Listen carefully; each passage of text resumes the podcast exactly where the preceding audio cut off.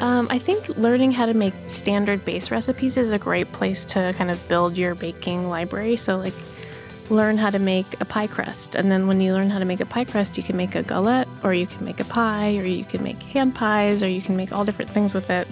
Um, and those things can be sweet or savory. This is Taste. I'm your host, Aliza Abarbanel. Yossy Arefi is a master of the one bowl bake.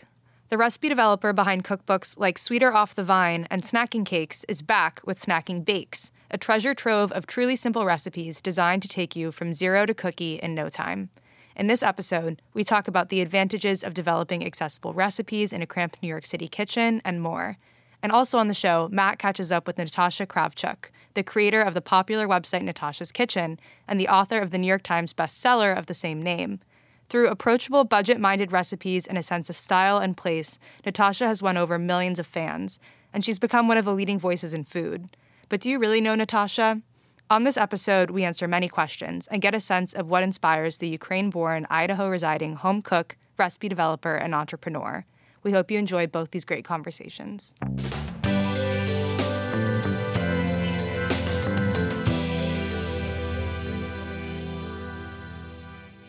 Yossy Arefi, this is Taste. Thank you for coming on the podcast. Thank you so much for having me. Okay, so we're here to talk about your new book, Snacking Bakes, and your first book, Snacking Cakes, was released during the first year of the pandemic, which was such a big time for baking. And now we're kind of in a different era for home cooking. And I'm curious if you thought at all about how the like landscape the book is being released into has changed.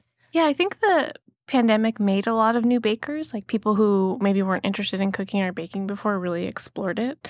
And so I think that Snacking Bakes is just like a really great follow up for those people because it's still really easy recipes.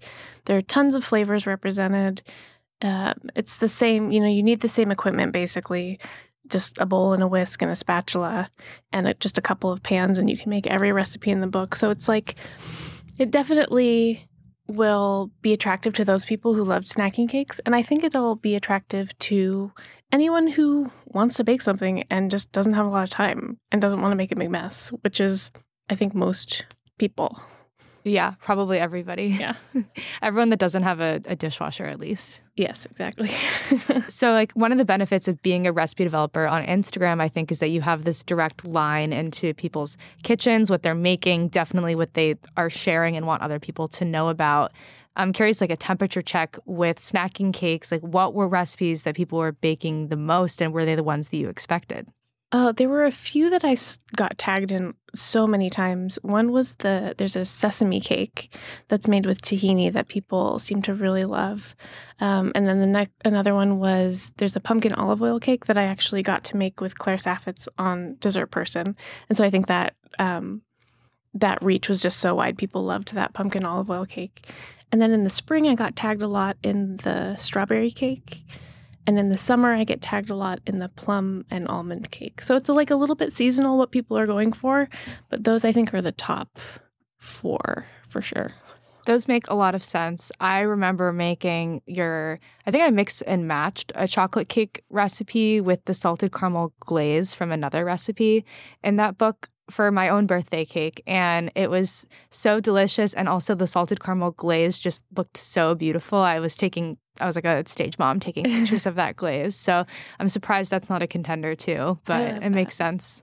Yeah, I love that you mix and match. That's like exactly what I wanted people to do with the book, just to like take the toppings and the glazes and mix them however sounded delicious to them. Well, it also is because I didn't own powdered sugar before, and then that's like what the main ingredient in a glaze is, I guess. So then once I had it, I'll, I was making glazes for everything because I just like wanted to like use the most of that bag that I could. And it was kind of like exciting to have this ingredient that I had never really worked with before. Oh, that's so great. Yeah. And it's super versatile. I mean, it's just, it's a base that you can add almost any flavor to. So you can make it chocolatey, you can make it fruity, you could add almond extract and make it nutty. Like you can just go so many directions and it's all really easy. I mean, you just add some liquid and a little bit of flavor.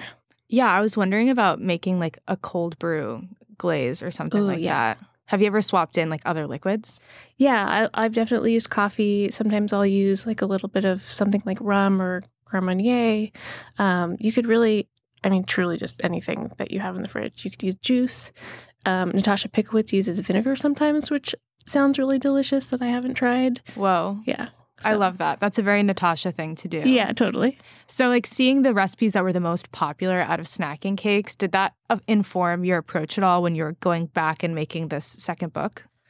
Um, it did. I think with both books, I tried to utilize like a huge variety of flavors, so there was kind of something for everyone. I know that people really gravitate, especially like in the cake category. They really loved the cakes that had fruit, so I tried to include lots of cakes with fruit. And I love baking with fruit. My first book was all about um, seasonal fruit desserts. And then I tried to, you know, translate those fruit flavors to other things that you might not normally have uh, have as a fruit, like a fruit flavored dessert, like a cookie or a bar. Yeah. Are there any like fruity cookies that come to mind as favorites from the book? Yeah, there's like a lemon cornmeal cookie that has this beautiful blueberry glaze that you make with freeze dried blueberries. And it's just like tart, and the cornmeal adds a little bit of texture to the cookie. Um, and it's really beautiful. I love that. I feel like in the summer, I just want to eat as much fruit as I can. And I always am like aspiring to bake with it. But the quantity of fruit that you have to buy to bake with, if you're also going to be eating, is always more than I think it's going to be. And by the time I'm like sitting down to bake, I've snacked my way through like most of the fruit. Yeah, like if you're making a pie or something, you need a few pounds of, of fruit. But if you're making a cake, you only need like, you know, a cup or so. Also, like the cakes and the pies are worth it. Like I should just carve out a day, I think, and like spend money on stone fruit and do it, you know? Yeah. I mean, I love a peach pie. And a plum plum pie is actually my favorite of the stone fruit pies. Yeah, your plum cake that you mentioned before, it kind of reminded me of the Marian Burros like plum torte, that iconic cake that I still have not made this summer. Yeah, that was totally the inspiration. I added a little bit of um, almond flour to it and some and uh, Other good things. other good things. Yeah, the Marian Burros plum tart was totally the inspiration for that cake. And I just added some almond extract and some almond flour and some oh some sliced almonds on top for texture. Nice. So I feel like one of the big appeals with your recipes is that they really are like approachable and accessible in terms of the ingredients and definitely the equipment that's required, like not needing a stand mixer or beaters or like a lot of equipment. Um, but it must be difficult to develop recipes like that. And I'm curious, like, uh, if you find that to be a challenge, or maybe like if you have finessed the way that you've developed recipes along the way to be hitting this kind of target for people. Yeah, I definitely work within a pretty small framework for the recipes for these books because I want them to feel really accessible to people who don't have any equipment or somebody who's just starting baking who might have to like buy everything they need to make something. Um, so you don't need any electric equipment. You need, you know, one bowl, snacking cakes, you just need one pan. Snacking bakes, you need the same size pan and some um, half sheet pans, which are really inexpensive to buy at like a restaurant supply. Um, but yeah, I really streamlined kind of the process of making all of these different baked goods. And one of the main things that I did was to always call for what I'm calling for butter is to call for melted butter instead of softened butter. Um, and that makes things easier to mix. You don't have to wait to soften butter on your counter, um, and they come together really easily with uh, with hand equipment rather than electric equipment. Does it change the texture at all to be working with melted butter instead of softened? It does a little bit. Um, the cookie recipes are probably different than a lot of the cookie recipes that you've seen before, but I was still able to achieve a lot of different textures. So there's crispy cookies and chewy cookies and um, kind of everything in between. What was the recipe that was like the biggest challenge to streamline to fit into these parameters for snacking bakes?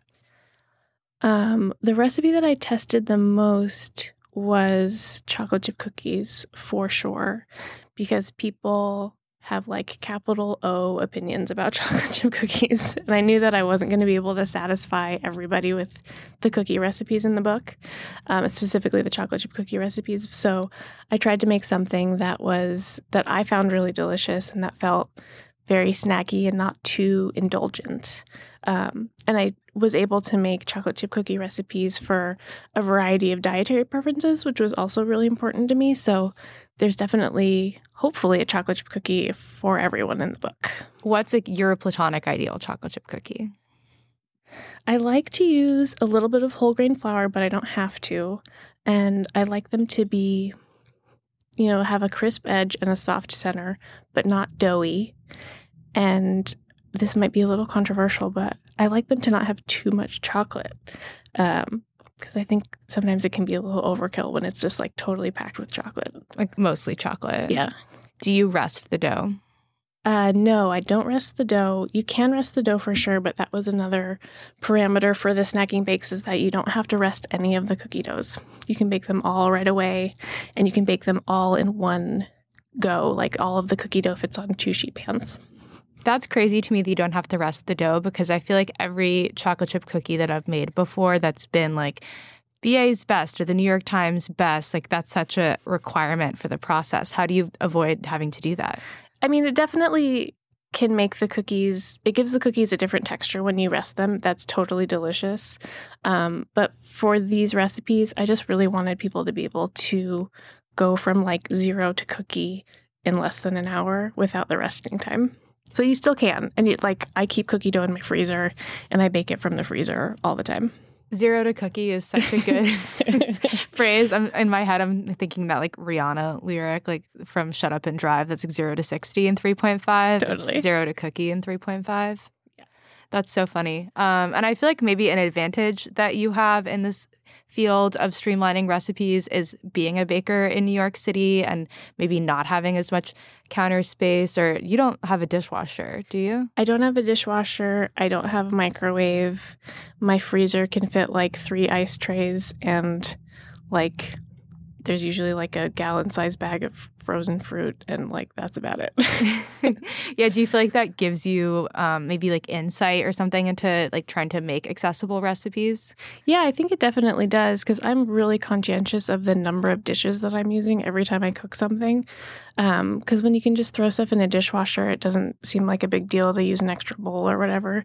But when i know i'm going to be hand washing that later i definitely think twice about every tool and utensil that i'm using yeah, I relate. I feel like one of the biggest things that convinced me to start using a scale when I was baking, in addition to being more precise, was that I didn't have to be washing all of my uh, measuring cups and measuring spoons in the same way. Oh, yeah, for sure. And like there are certain things that are just kind of annoying to wash, like the corners of a measuring cup when you have something sticky in there. It's just very annoying, annoying to wash if you can't just throw it in your dishwasher. Yeah, and I feel like you must be, you know, you're, you're, developing recipes, you're testing them again. Like just the amount of dishes that are being dirtied is at a scale that I probably like can't even think about.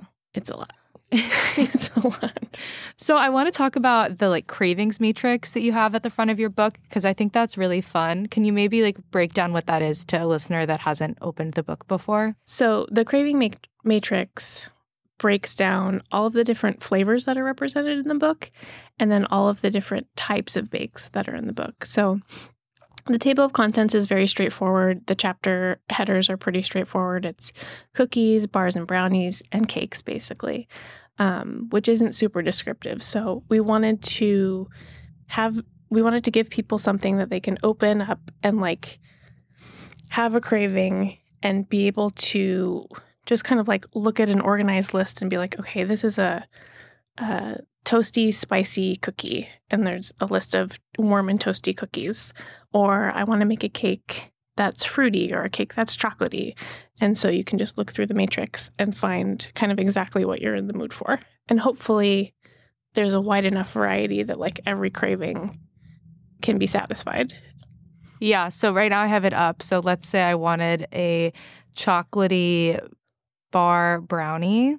I could do the triplet triple chocolate olive oil brownies, or I could do loaded chocolate chip cookie bars. Those mm. both sound so great. And on the fruity side of things, if I wanted a fruity cookie, soft grapefruit cookies is the first one that stands out to me because I love grapefruit and everything. Me too.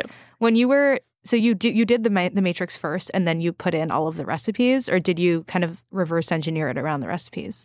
It was a little bit reverse engineered trying to categorize. We were trying to figure out how to categorize everything in a way that was more interesting than just listing them out. Yeah, I think it's really fun. And I can imagine people that are indecisive, especially like even just closing your eyes and like putting your finger somewhere on the matrix and seeing where that is, is like such a fun way to decide what to have for dessert. And it also speaks to the fact that these recipes are so like quick to throw together that like you could actually go from from zero to cookie or whatever. Um, and I think that's like that's not something you had in your other book, right? It's not. No, that's a new addition for this one. Well, I like it, and I imagine that other books might um, take a page out of it, literally as well. So while we're like calling out recipes, I'm curious if there's like a recipe or maybe a couple that you think like encapsulates the ethos of snacking bakes the most. Um, I think one that you actually mentioned is the loaded chocolate chip cookie bars, which are it's a vegan recipe, so there are no eggs or dairy. Um, so it's basically like it's all pantry ingredients. You don't need any like you don't need any eggs or dairy, so you don't need anything refrigerated.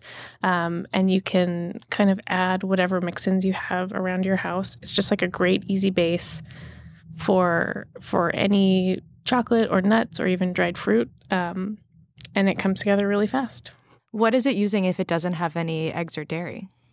Um, it just uses oil, and then there's no egg replacer or kind of binder. It just doesn't need it. It's just like the other ingredients come together in a way that it makes sense. Exactly.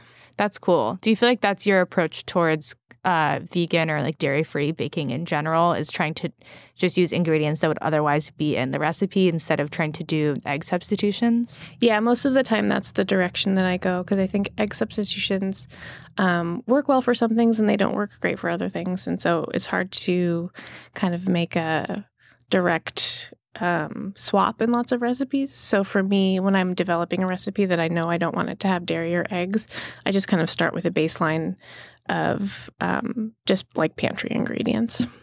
I like that idea. And I think coming back to the chocolate chip cookie that we were talking about, to me, that feels like one of the most difficult recipes in like the American recipe pantheon to develop because everybody has their preferences and it's such a ubiquitous recipe. Like everyone has a chocolate chip cookie recipe. So I'm curious, like, what were you trying to add to the chocolate chip cookie conversation with the recipes in this book? Yeah, I was definitely trying to add a cookie that didn't need to be rested. Um, huge. Huge and then something that had uh, a little bit of maybe a surprising flavor. So the chocolate chip cookie, and there's a vegan chocolate chip cookie recipe as well that I think is really great. Like I would make either of them any day. Um, they both have a little bit of whole grain flour in them, which I just think is really delicious and adds nice texture and nice flavor um, that people may not have tried before. And so I love baking with whole grain flour. So I kind of wanted to share that in a way that felt really approachable and like a chocolate chip cookie felt like a great way to to get that in. Yeah, I love that in a chocolate chip cookie. Sarah Jampel did a, a buckwheat chocolate chip cookie that is one of my go-tos because I think that it adds like such a nutty, savory flavor that works so well with with bittersweet chocolate especially. Yeah, exactly. Um, so I'm a beginner baker myself, or maybe on that journey. Definitely a lot of people that cook your recipes are. If you could give a piece of advice to kind of beginner bakers, what would it be? I would say start with something simple. Like don't go from zero to layer cake, go from like zero to cookie or zero to snacking cake. Um, and then also like don't be afraid to make a mistake. Like what's the worst thing that could happen? It's like you've made something that's less than de- like perfectly delicious. Most things can be saved with like some ice cream or whipped cream on top.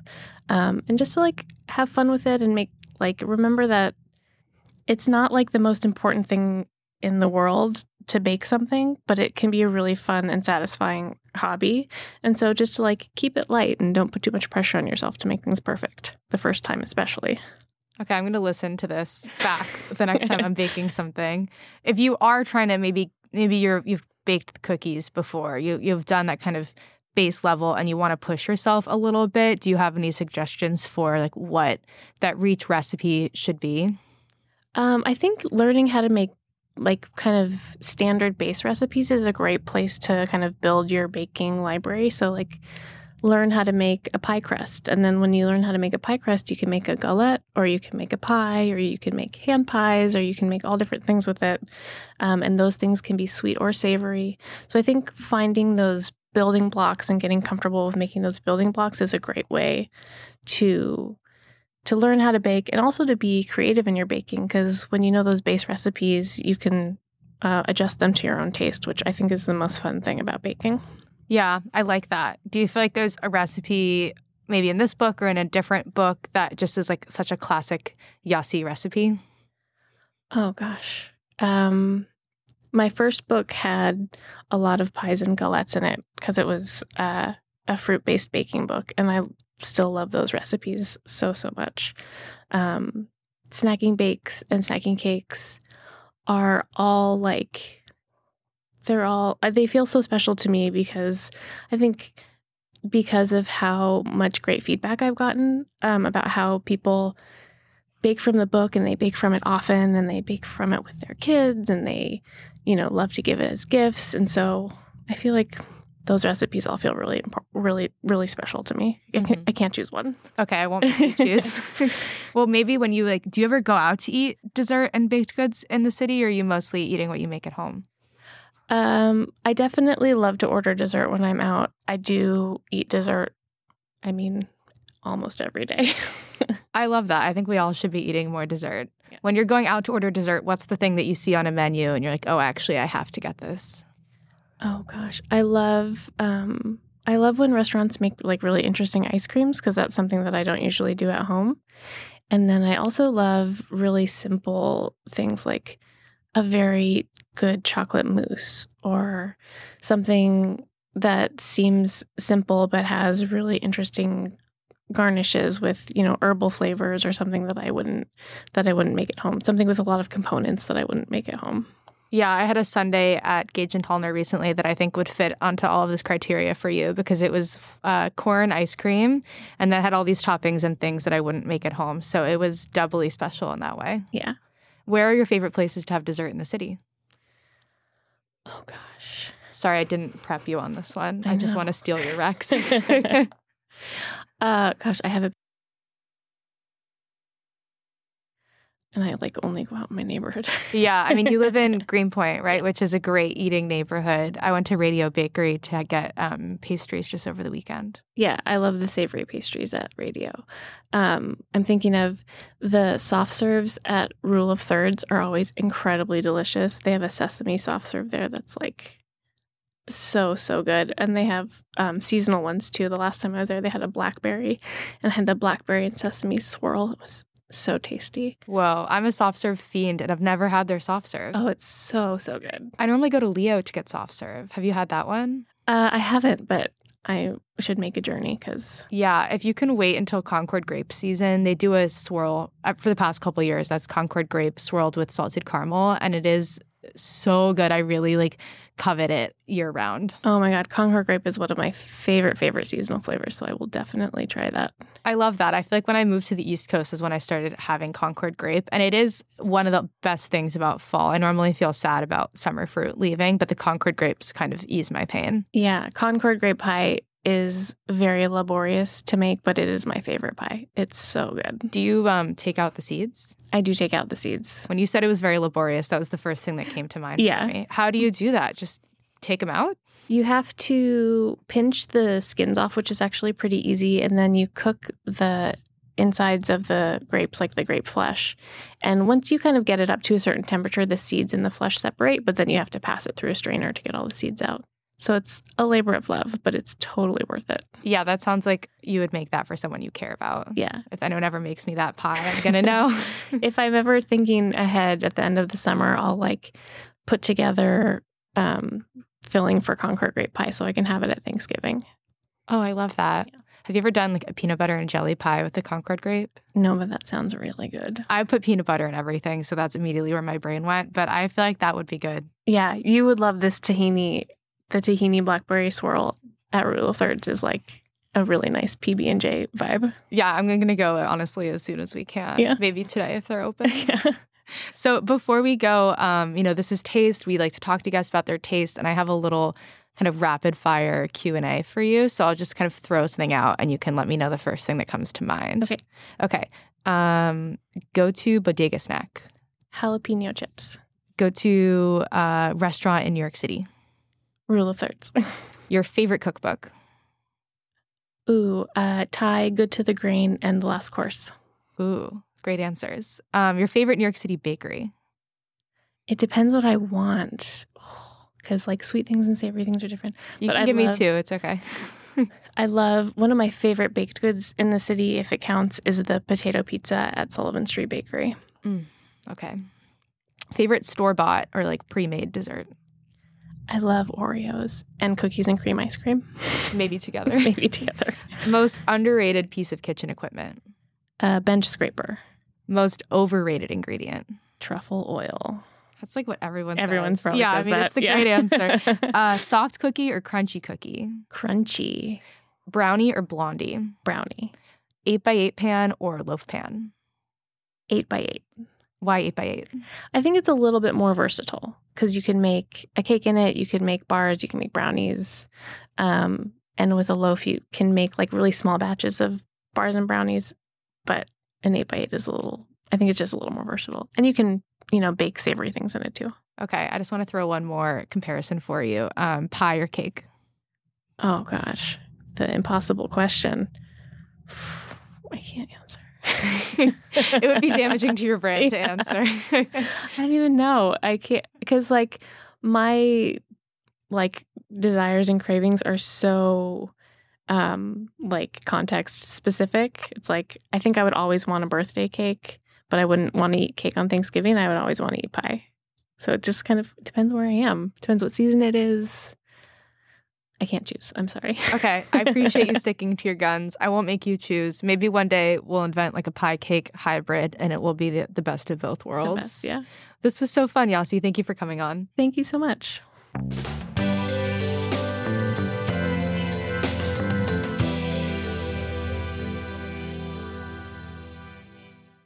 Natasha Kravchuk, welcome to This Is Taste. How are you doing? I'm doing great. It's great to be here. Thanks for having me on your show. Well, happy birthday. It's your not your real birthday. This is a new date for you. Like your book is out today. Yes, October 3rd, my book is born, and it's the day I became an author. It feels good. Congratulations, Thank you.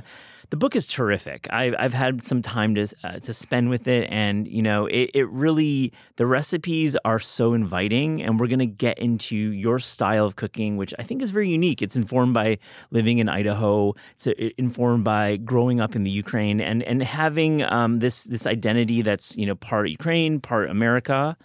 But first, I want to hear about moving to America in the 1980s. What was that journey like, and what was your first memory of American food? Yeah, so I was young. I was four and a half years old. We moved out of Ukraine in 1989, and that was still during the time of the USSR. And it was, my parents were incredibly courageous to bring us out of that country. Um, we left. Um, we were escaping Christian persecution at that time, and just the journey that they explained to me. Obviously, I don't remember anything because I was too young, but the stories that they tell, um, I'm just incredibly thankful for their courage. And going to a new country with five tiny girls, a stack of suitcases, not knowing the language, it was just an amazing journey. Wow, it's it's incredible when you say it's five of you youngsters, and and where did you move to? What was the first city that you lived in? Yeah, actually, the first stop that we came to was New York City. That's Okay. where our plane landed. So it feels amazing to be here. Um, but our first uh, city that we lived in was Seattle. So that's where I grew up. So in Seattle, you know, you're you're young and you're growing up there. Tell me, what were some of the early food memories that you have of American food? Yeah. So our family, we were pretty poor. And my first memories of American food actually came from food from the food bank. And so the food bank has a very special place in my heart to just. Um, my parents, I remember they would bring just like these hauls of food bank foods. And um, that was my first experience with American food. I even have a photo in the cookbook of me with an early food bank haul. I saw that there's like some checks in there. I'm sure that might have been a new product, some canned food, and and and I, love that mention of your history. Food banks are are so important in America Yes. and around the world, really, but in America specifically, we'll talk about that. Were there any foods that you really were just like, I love this. This is like to me feels like a brand new adventure. Um, this sounds kind of gross, but uh, canned frosting. Dude, not gross. Are you kidding me? I used to sneak it in the pantry. Canned frosting is honestly, are you kidding me? Like f- for the funfetti cake, that stuff is good, oh man. my goodness. Yeah, if it had sprinkles in it, that's next level. yeah, definitely. Okay, so you moved to Boise, Idaho, and you've been there since. Um, and you cook with your mother. Your mother lives nearby. You have family surrounding you in Boise. yes. Um, I'd love to get into the style that you've created um, that I think is informed by your family. It's informed by the Mountain West, living there. What's this? What's your style of cooking at Natasha's Kitchen? Yeah, so definitely everything I cook is influenced by, you know, the way I grew up, the foods I grew up with, um, my Ukrainian heritage, and then America is so much a melting pot. So it's influenced by American cuisine, and right now it's just a little bit of everything.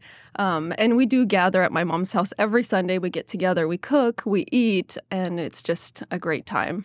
Tell me about what are like the last time you guys got together? Like what was what was on the menu? What were some of the dishes? Yeah, um, let me think. This past Sunday, um, we got together for lunch, and we had, I think the the go tos are usually some kind of chicken. Um, plov is a big one, Yeah. which is a, a really great um, flavored rice, and multiple salads. We all bring a dish too, so it kind of makes it. It always feels like Thanksgiving on Sunday. It's Yeah. wonderful, I love that tradition of having a Sunday meal with family. I mean, if you if you have family nearby, there's nothing like it. right? Um, what's Idaho like? What's what's what's is it? I mean, I, I don't have any experience with it. Is it is it like you know um, like a Denver? Is it similar to that, a mountain town? Um, uh, I don't know if I would com- compare it to Denver. It's kind of the best place in the world. It's like I want to say that, but I don't want to say that because we keep getting huge influxes of people. Oh my gosh, I've Um, heard like the pandemic brought all like the tech, Oh, yeah. tech bros are all hanging out there. Yes, a little people from everywhere Yeah. are flooding Idaho, and it's just really a great place to live. It's very family friendly. It feels like a quieter pace of life, which we really enjoy. Yeah, I um I feel like you have such beauty, beautiful vistas, but you also are close to an airport, so you can get to places. Right. Yeah, I feel like it's a little the best of both worlds. We we do have really beautiful like bike trails and mountains Yeah. and, and mountain sports if you're into that. Um, and then there's also like infrastructure has really increased and improved with the influx of people. So there's more places to shop, things to do. It's really a great place to be. So let me ask you, Natasha, how did you learn to cook? Because like now with Natasha's Kitchen, all your videos and now your cookbook, you really are uh, an expert. I mean, for real, for real. Like you have great instincts with cooking and flavors, and we'll get into many of the recipes that I'm drawn towards. But tell me a little bit, how did you learn yourself? Yeah. So when I first got married, um, my husband and I wanted to recreate the things that we grew up loving. And it kind of goes back to my grandma, where my grandma spoiled my mom by not making her cook because she had 12 brothers. And then my mom spoiled the five girls. Um, and maybe it was easier to cook without having five kids in the kitchen. I don't know.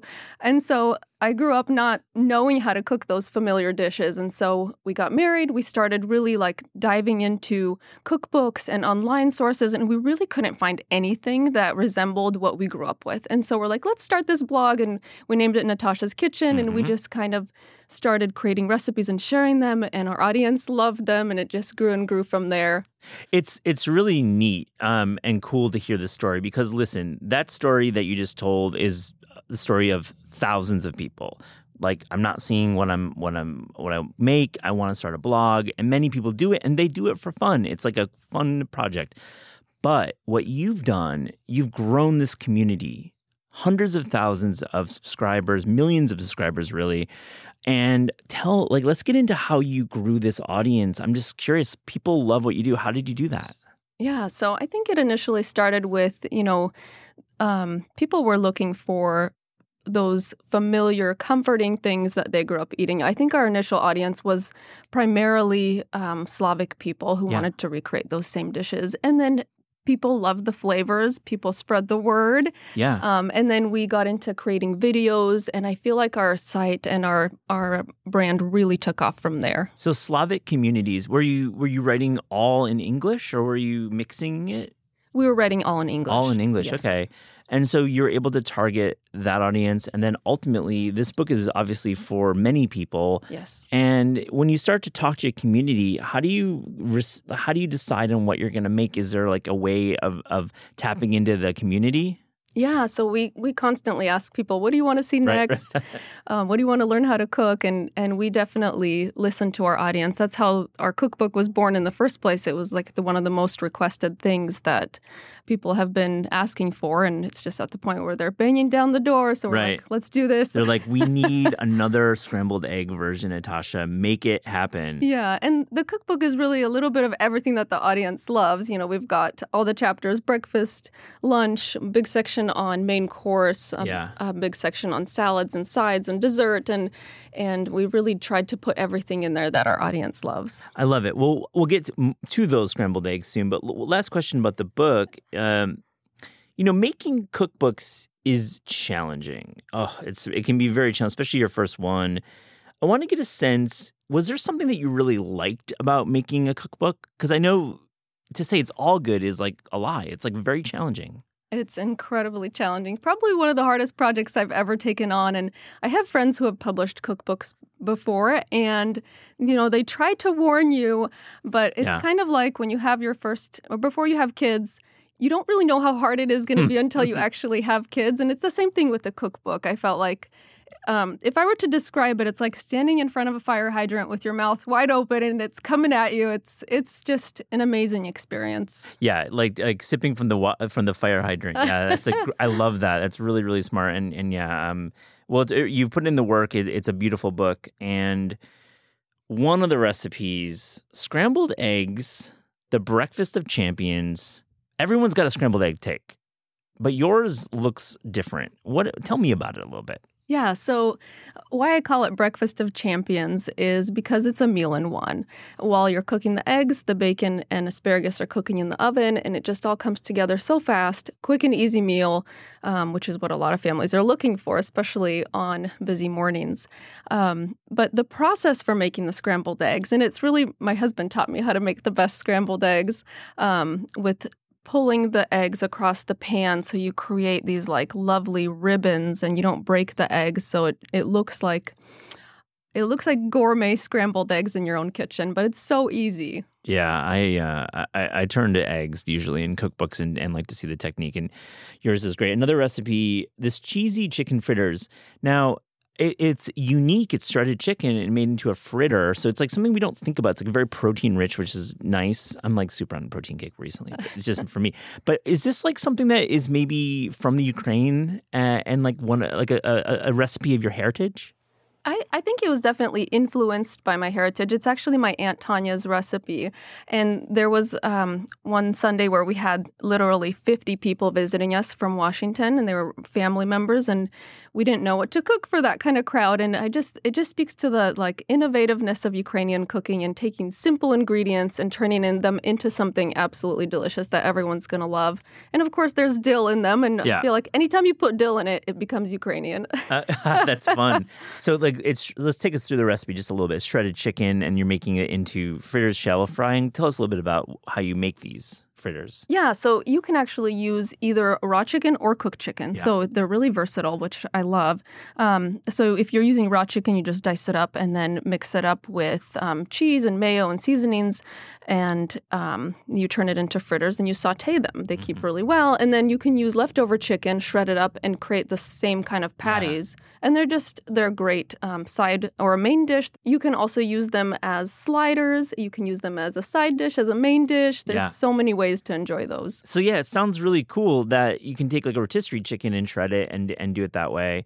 And it's not shallow fried. I was wrong. It's actually sautéed, which is different. And and it seems really. And then you add the dill, obviously. Yes. Is there a condiment in all you're putting in the fritters? Um, there's mayo in them, Yeah. um, and then there's also a dip. So the dip you have to try. It's a lemon aioli, Yeah. Yeah. Yeah. and it just takes them over the top. Yeah, I'm sold. I'm, I'm that's like chicken is is obviously the most popular protein, right? Yes. And everyone has some, but like we get bored by it very quickly. Mhm. And the idea that you're making it into a fritter, um, listen, great recipe. I want to move on to borscht. Mhm. Borscht is obviously, if you're a fan of Veselka, do you do you go to Veselka? Have you been there? Okay, well, maybe not. one day, one day, East Village Ukrainian restaurant Mhm. um their borscht is is super fire. It's great. Yeah. And but everyone's got a borscht recipe. Natasha, tell us what makes a great borscht. Yeah, so I think the key to a great borscht is, well, there's there's a few things. The first would be the lawn simmering with like a bone-in meat because it really infuses the broth with a ton of flavor.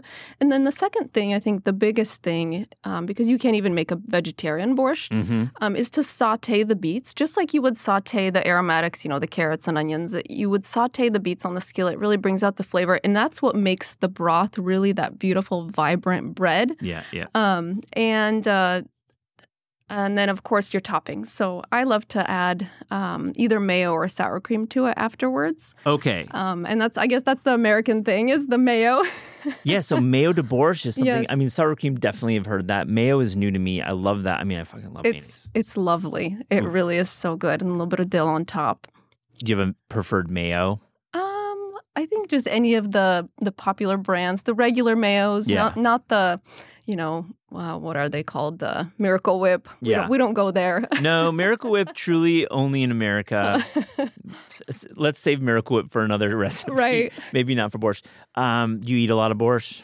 We do. Yeah. My kids love it, so I'm So good. making it. Yes, and it also freezes well. Yeah, it definitely freezes well. Great call. And and I love a good borscht is. Uh, I mean, a bad borscht is will turn you off forever. Yeah. But a good borscht will. You know, we got to do this like once or twice a winter. Right. Makes you fall in love with beets. Beets, beets is great. Mhm. Okay.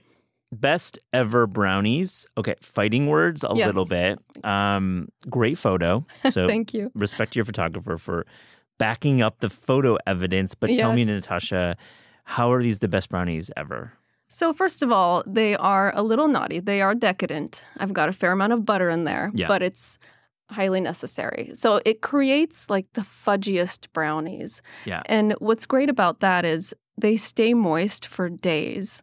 Um, just imagine like a gooey fudgy brownie between graham crackers and a marshmallow at the campfire. Like it's just, it's such a treat. Mm. Is there a frosting on it or is it a hard top? What's the top of it? Um, the top of it is just plain. It Yeah. crackles up in the oven, which is lovely. And I love to serve it also with like a scoop of ice cream. Twist my arm. Uh, that sounds great. it is. Um, do they really last for a week? I feel like, I mean, like, do people actually not eat them before the week is over? They n- not in our house. Yeah, yeah. I feel I this feel- is maybe for people who are making the whole batch and there's just one of them. yeah. One person done that before. That's that's always. I still can't. Like a week is man. They, they go fast. Yeah. Okay, so we often in in media we often forget about the last recipe in a cookbook. We don't talk about it at all, but I want to talk about yours. So on page 274, um, you have something called the next level cheese board. And I love this idea because there's a whole entertaining section at the end of the book, which is nice to see that you can actually throw parties. What is this next level cheese board? How are you doing that? Yeah, so next level cheese board. What I love about a cheese board is you can scale it up or down. You can make it as expensive or inexpensive as you want it to be. Um, but there's some things to keep in mind with a cheese board. You know, you want to have variety. Um, the getting hard cheeses and soft cheeses. You want to have um, options for people who are gluten free. Maybe get a gluten free cracker. You want to have um, pairings of what fruit goes well with what cheese, Yep. what spread goes well with what cheese. Um, and so just making it look abundant, um, I think really makes a next level cheese board. Throw in some fruit, like pack it up, you know, make Right. it ba- look big and, Yeah. and then and have a select cheeses. I like your call. Yeah, and then the first time I built a cheese board because you want it to be impressive, right? If you're going to serve a, Yeah. a cheese board, um, I had to do so much research of like what pairs well with Yeah. what, and so I did that for you, and it's right there. It's Make- there. Made it easy. Don't forget. Yes. Well, switching gears, and I, I did not want to skip talking to you about the war because obviously this is all consuming in our lives, but mostly in your life. It is your country. And I wanted you to tell our listeners directly is there something about the war in Ukraine that is not being talked about enough? Yeah, I think I think it's important to remember the humanitarian side. And there's a lot of efforts that are still going on to help the people there, uh, civilians, um, people who are forgotten. Um, for example, one of the things that we're doing at Natasha's Kitchen is sponsoring a mobile soup kitchen in a part of Ukraine that is like they're having some active active combat areas for elderly people who either can't leave because of health reasons or um, they just financially they have no way out. And so there's still so many things going on there where people need help in terms of humanitarian aid. So i would encourage people to um, uh, find out in your own community what outreach is happening. Um, compassion international is doing some great things. So just seek out those opportunities to help people uh, in a big way, it's become very political. um, because of the you know it's on the news all the time, and I think it's really important to look at the humanitarian aspect. It's such a good point that um, we need to look beyond the politics, especially in American politics right now, um, the funding or defunding, whatever it may be, and think about the humanitarian side. And you mentioned one organization. Is there any other organizations that we should Google and seek out that um, that are sending money or, or or food to Ukraine? All right, one that I can speak of is Humanitarian Aid for Ukraine, Idaho. It's my parents' local church in Boise, and they are the ones that orchestrate the soup kitchen. They have a lot of people on the ground in Ukraine. And so I love that I know where those funds are going and that they're going to help people directly, and all of the funds are going to help people directly. That's great to know. I will link to um, resources in the show notes. So check out those links if you'd like to help uh, support Ukraine and the people of Ukraine. I want to switch gears to our final section, Natasha. On This is Taste, we ask guests about their discerning taste. So to close this interview, here's a little rapid fire Fast and Furious taste check. Are you ready? Ready. The best breakfast. Best breakfast would be my daughter's omelet loaded with gooey cheese. I can't resist her omelets. Oh my God, your daughter is in the kitchen. Yes, and she's eight. Yeah, I've seen her make some cameos. she's great. She's she's definitely following in your footsteps. Yes. It's amazing. The best dessert. Ooh, cheesecake all day long. Okay, so you're in New York. Is it on your radar where to go here in New York for cheesecake? No, Tell me. All right, I'm going to shout out Juniors. Now, Juniors, you know, there's it's like a big brand, and people might say, "Oh, well, it's big brand." It's really the best. Ooh. There's one in Times Square. There's one in Brooklyn. There's one. There's two in Times Square. So that's the guy. We will check it out. Do you have a favorite topping? Uh, berry sauce. Yeah, definitely love that. It cuts the sweetness. Perfect. Favorite way to use chocolate? Open package, put in mouth. Wonderful. That's funny. I love that. It's it's true. Do you have a favorite? Do you have a favorite bar of choice or brand or anything chocolate wise? I like dark chocolate. Yeah, I'm dark chocolate gal. That's nice. The best bread. I'm a big fan of sourdough. Yeah. I bake it every week. My family loves it, and it's a healthier bread. So Mhm. that's my go-to. Do you have? Um, do you use? Uh, do you just do the same method over and over? Is this all about repetition? Yes. Yeah. I've I've pretty much I could do it in my sleep at That's this point. great, great feeling. Yeah, I've probably made hundreds of loaves. That's so great. Um, your favorite American fast food chain? Uh, Chick Fil A, Okay, now is it no? totally. Is there a favorite? Is it just the chicken sandwich? the chicken sandwich, but their fries, their Yeah. fries are pretty good. The lines at Chick Fil A. But they go so fast. I mean, you're it's like five minutes. Natasha, you're They're- they're on- amazing. Are you on the payroll? Uh, That's true. They go fast. Okay, I respect that. Is there a chef or f- cookbook writer that you'd like to train under? Is there somebody who you'd love to learn from? Ooh, I would absolutely love to learn from and meet Ina Garten. Yeah. She's always been like my cooking role model. I just love her.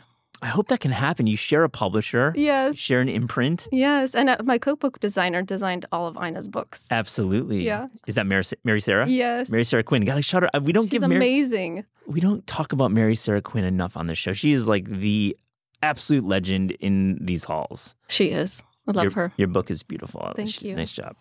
All right, a couple more. Speaking cookbooks, your favorite cookbook of all time? Ooh, that's an easy one. Um, the Joy of Cooking. Yeah. It is the book that I received as a gift for my wedding from my best friend, and I still to this day use it all the time. It's just an amazing resource. I mean, it has everything. I love that. Is there a favorite recent cookbook discovery that's you know a cookbook that's landed on your stack that you want to you want to shout out? Um, let's see. Uh, I would say Gina's new book, her Oh. seven ingredients. Yeah, yeah. I, yeah. I love it. I love how she's got the ingredients on the sides of the page, little photos of the Gina. Homolka? Yes. yeah, Gina Homolka, very good. Yeah. yeah, great call. That's a good Skinny one. taste. Yep. Skinny taste is a nice, nice book there. Um, couple more. Your favorite vegetable? Ooh. Um, is avocado a vegetable? Uh, one hundred and fifty percent. Are you kidding me? That's the one. Avo. that, I've not had that answer before. That's a, that's like truly Really? probably my answer. Ah, that surprises me. No one said that. Avo is like a fr- I mean, it's a fruit, but it's a vegetable. Like tomatoes is, you know, Yeah. technically this or that. But man, great call. Last one, your favorite sandwich. Ooh, I'm a burger girl. I think that's the sandwich I have the most often. And I have a great one in the cookbook. It's called the Cowboy Burger. It has onion rings in it. It is that. amazing. It's a good one. I, I I really love that that that recipe. Natasha Kravchuk, thank you so much for joining This Is Taste. it's been a pleasure. This is Taste is hosted by Matt Rodbard and me, Aliza Abarbanel. The show is produced by Shalia Harris and Pat Stango and edited by Clayton Gumbert. Theme music by Steve Rydell. Visit Taste online at tastecooking.com and make sure to subscribe to our newsletter for updates on all cool things happening.